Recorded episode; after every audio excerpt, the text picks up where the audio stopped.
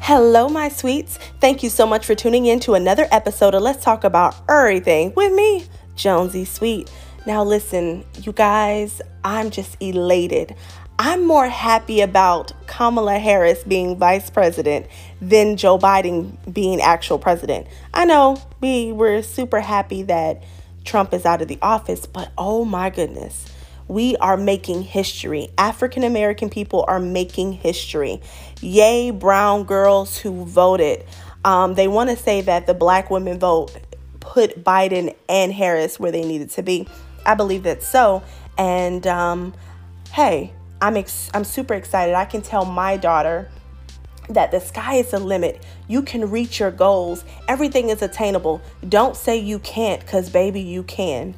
Now, I'm inspired by a poet, uh, which you probably, you guys have probably heard this poem on every news channel you probably could think of. Her name is Leslie um, Horani or Horan. Listen, I apologize for chopping up your name, girl, so don't hold it to me.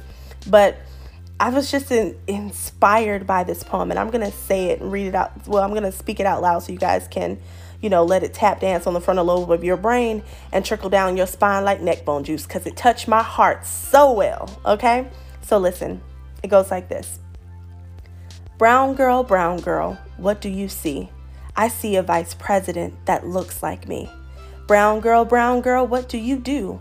I fought, I hoped, I spoke what was true. Brown girl, brown girl, what do you know? That there are strong women who want me to grow. Brown girl, brown girl, what do you feel? That black girl magic will help us all heal. Brown girl, brown girl, what do you see? A world that sees my skin before it sees me. Brown girl, brown girl, what you gonna do? March, fight, create till I make this world new. Come on, somebody. Brown girl, brown girl, how you gon' how are you so strong?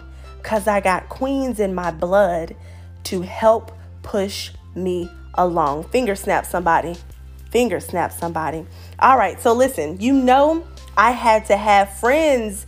I had to have this conversation. So I've got my friend. Um, it's so amazing how we met. It's so funny. I've got my friend here, uh, Zedrick Applin. You guys better make sure that you get his name right, okay?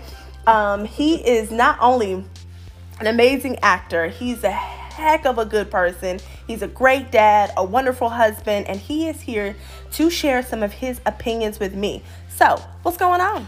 Thank you, Tiffany. Thank you for having me. It's been a wonderful time hearing that now. Miss Kamala Harris is now our VP. Yes. Mr. Joe Biden is our president. Mm-hmm. Um, so it's been wonderful now that I know the next four years are going to be um, Trump less. Peaceful. Hopefully peaceful because his uh, supporters are not as nice. They're yes. not handling it so well. They're not happy campers. No, not at all. They had, they had a march today to, to say how unhappy they were, but mm. nobody really cares. Not um, at all. And that's not going to change the outcome not of this election. So not at all. Um, so sorry for you. They were they were all happy to gloat four years ago when when Trump won. Mm-hmm. So Mm-hmm. Um, they can catch all the smoke. Catch this it. this this year around. So um, exactly. Happy to be here with you. Thank you Thank for you. having me on the show. Thank you for talking to Jonesy Sweet. Yes, yes, yes. and it's funny that that you mentioned how we met. Mm-hmm. Um, so you know 2020 has been just the crazy year right absolutely so when we met we were we had both uh, made it to be um, uh, on AIDA, so with the Thalian Music, uh, the Thalian uh, Theater Association here in mm-hmm. Wilmington, uh, mm-hmm. Hall. We were mm-hmm. both uh, going to be in the musical, and yeah. that's how we met. We met exactly. during the audition. We met during that. Uh, COVID happened. We yes. weren't able to actually do the show. We weren't even um, able to do like the uh, musical part to it. Yeah, Remember we were supposed to just do the musical. We just we did a few of the rehearsals, mm-hmm. and it got shut down after that. Mm-hmm. But um, you know, things happen for a reason. Uh, we met for a reason. So hey, I think so. Yes.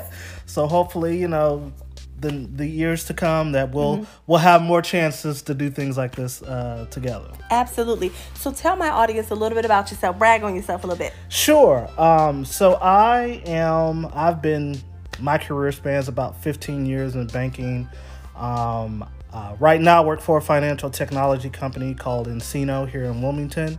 Uh, so I work as a product manager and I help build software for the banking industry. So that's just what I do to make my living. Uh, yes. Uh, but my passion is really things beyond that. Mm-hmm. Um, I'm an entrepreneur. Um, yep. I own a barbershop that's, that's back right. in Texas. I'm born and raised in Houston, Texas. Born and raised in Dallas. Texas stand up. Texas stand up. um, so I still have my barbershop back in Texas. I moved okay. here to Wilmington um, about two years ago. Mm-hmm. Um, and so that's that's up and thriving and well. Um, and then also uh, three three friends of mine. We most recently just launched a, a new clothing uh, clothing brand called Run the Race. So right now we're still in our infancy. Um, what we're really trying to do at the beginning is really bring um, the customer along in the journey of how okay. we create. Um, seeing let them kind of peek behind the curtain mm-hmm. to see um, how we've come up with our concepts, um, testings out with the customers. Uh, they've already had input into our logo design. Okay. So we're really trying to crowdsource how we build a brand. Um, and the kind of the premise of the brand, you know, me being a Christian, is really, uh, really promoting people to, um, you know, get off the, the, the, sidelines of being passive about yes. your faith and really get active. You know, we've mm-hmm. all been called to a mission. Uh, and so really promoting people to live up and run that race of the mission. So that's why awesome. we came up with that concept. We're all awesome. former track and field athletes. Okay. So we kind of have that background and yeah. theme to it. Um, but you know, it's kind of a double entendre for us. That's awesome. And if you ever need a model for apparel, you know, I'm I'm one of your. You girls. know who I come to. okay, so let's let's dive right into the meat and potatoes, the heart of this conversation. So I wanted to have a conversation with a male first, a mm-hmm. male with children, preferably a male with a daughter. Yes. Okay. So I'm going to ask you this. With you being a father of a little girl yourself, explain to me how you feel with having, or how do you feel, you know, now that we have a female vice president, not only female vice president, but a woman of color? Yeah. So when I was you know, it took a long time for the week for them to declare it, but I right. always declare it in my spirit. Right. Um, but it really is a manifestation of all of the things that you tell your children that yeah. you can do anything you want to do to set your mind to it. And as a as a child, as you look on that with kind of child eyes, um, it's kind of hard to get a picture of what mm-hmm. that really looks like yeah. if you don't have someone to model that yeah, after.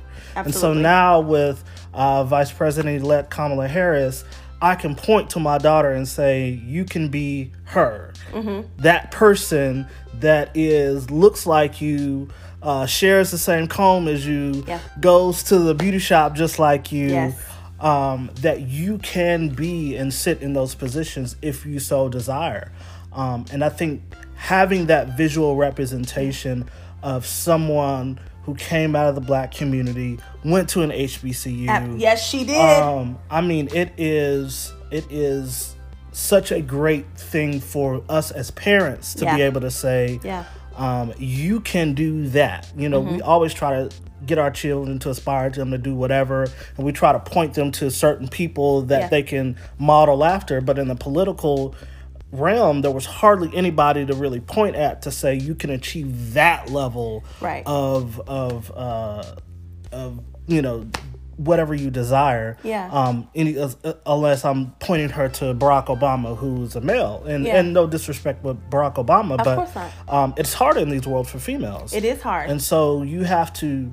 Um, push them extra harder just mm-hmm. to be on that same level as Absolutely. us as males, and so it was it's so great for us to see it, and hopefully, you know, I'll be able to point to say, here's your next female president, mm-hmm. um, who is also a woman of color and a woman from HBCU. But I'm, I'm, I'm projected out into the future. But I'll I'll stay right here in the now. Listen, that, I love uh, it. I love it. Let me ask you another question.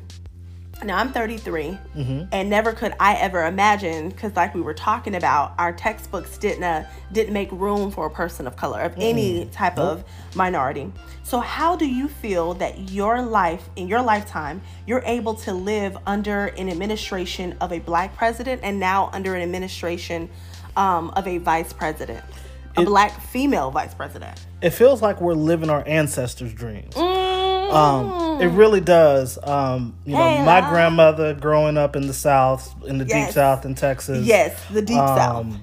you know, she is a product of uh, she's you know uh, descendants of slaves. Yeah. Um, having someone of color in that political power yeah. was only a dream to them. Mm. Um, and as you um, reflect on kind of what 2008 meant to us as Black Americans, just yeah. um, what that meant to be able to see someone that looked like us in that uh, in the presidency. I can only imagine what it meant for our ancestors. Yeah. Um, but if yeah. I think about it from my children, my daughter, um, who is eight years old, being growing up under a black president was all she knew. She was right. born in 2012. Yeah. And so she was born into a black presidency. Yeah. Um, and then we had this administration with Trump.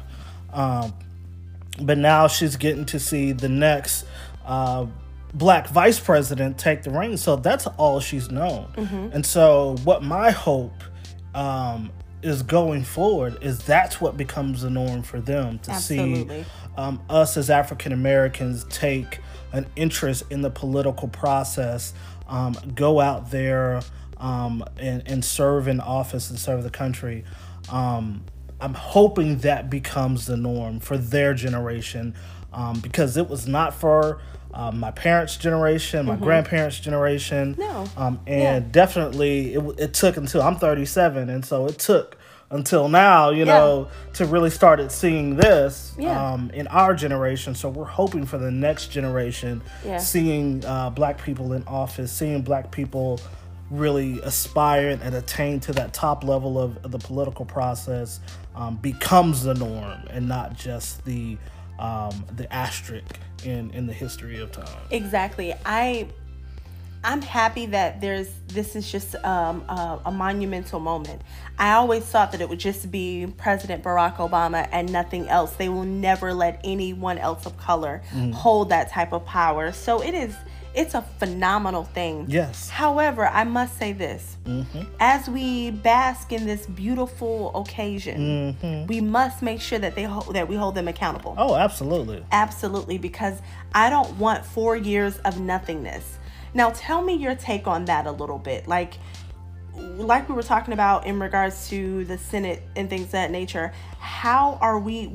We need to make sure that they are going to be held accountable. Tell tell yeah, me how you feel about that. Absolutely, I think with any anybody mm-hmm. that we elect to office, mm-hmm. um, we it is our jobs as citizens, the voting mm-hmm. public, to hold them accountable to uh, the platform that they ran under. Yeah. Um, they if they promise X, Y, and Z, we're going to see if they live up to that. Mm-hmm. Um, and so. Uh, Kamala Harris and, and Joe Biden are no different. Mm-hmm. Um, we did the same with Barack Obama, mm-hmm. um, and we're going to do the same with them. I think the thing that we need to be uh, that needs to we need to be prudent about is that we still have a Senate race that still has not been decided in Georgia, and that yeah. could be the difference in uh, the Democrats holding power in the Senate mm-hmm. and also keeping power um, in the, as they've already kept power in the House. Um, and so, as we think about that, if if the Democrats do not hold power in the Senate, um, uh, Senator, uh, not Senator, but uh, Senator, not now Vice President elect yeah. Kamala Harris and Joe Biden are going to have a tougher time trying to get policy done. Yeah. Um, Mitch McConnell, like yeah, President Barack Obama, just like he a, did, yeah, because his, a lot especially of people, in the second term. A lot of people think that he did nothing, but when you have people fighting against yeah. your bills and, and the things that you're trying to implement, it is so hard. Go ahead, I'm sorry. And so that's why he did the Obamacare during his first term mm-hmm. because he knew there could have been a um, an issue if he waited till the second term of his presidency mm-hmm. to try to push something like that through because then he had a Senate that then flipped on him. Right. Um, so it is prudent to, if you have, and it's and, and Trump showed it true, if you have power um, of your party in in the presidency and in the Senate, mm-hmm. that is going to go a much longer way yeah. for you enacting policy uh, because that's where more of the sheer power of policymaking is held. Mm-hmm. Uh, and so I think we, as uh, the voters in Georgia, especially, need to turn out yes. in this uh, runoff election for these two senators and ensure that the Democrats keep power in the Senate. Uh, but as we keep and, and, and as we move forward and, and keep these uh, this new uh, administration um, accountable to their policies, we also need to be prudent of the powers that be that are against them. Yes. Uh, because there are a lot of people, even now, they're still fighting to even say that this election was even um, even won fairly, and so they're going to fight with that same vigor, yeah. them tooth and nail with every policy, everything that they're going to try to enact. So I think we have to keep that in the forefront of our minds. Of if they can't get certain things done, there are forces that are working against them to prevent that. So we have to um, keep them accountable, but also be prudent in in our um, accountability of them, knowing that what what's what's at stake. Absolutely. Mr. Zedrick Applin, everybody. Didn't you love how he articulated himself? I love it. That's why I always try to have friends that are just knowledgeable, smart, and just down to earth. Okay? Listen, I want to thank you guys for tuning in today, but and I hope that you learned something. You guys continue to listen to this series um, because I just have more to to share with you all. But in this time, let's celebrate, but let's not lose focus because the fights for change, the fight for change is still ever present. We still have a lot to fight for. We still have a lot to go ahead and overcome. Um, we've we've won the the victory, but the war is still going on. Mm. Okay, change is possible, and I thank you guys for listening. Until next time, you guys be well, stay safe.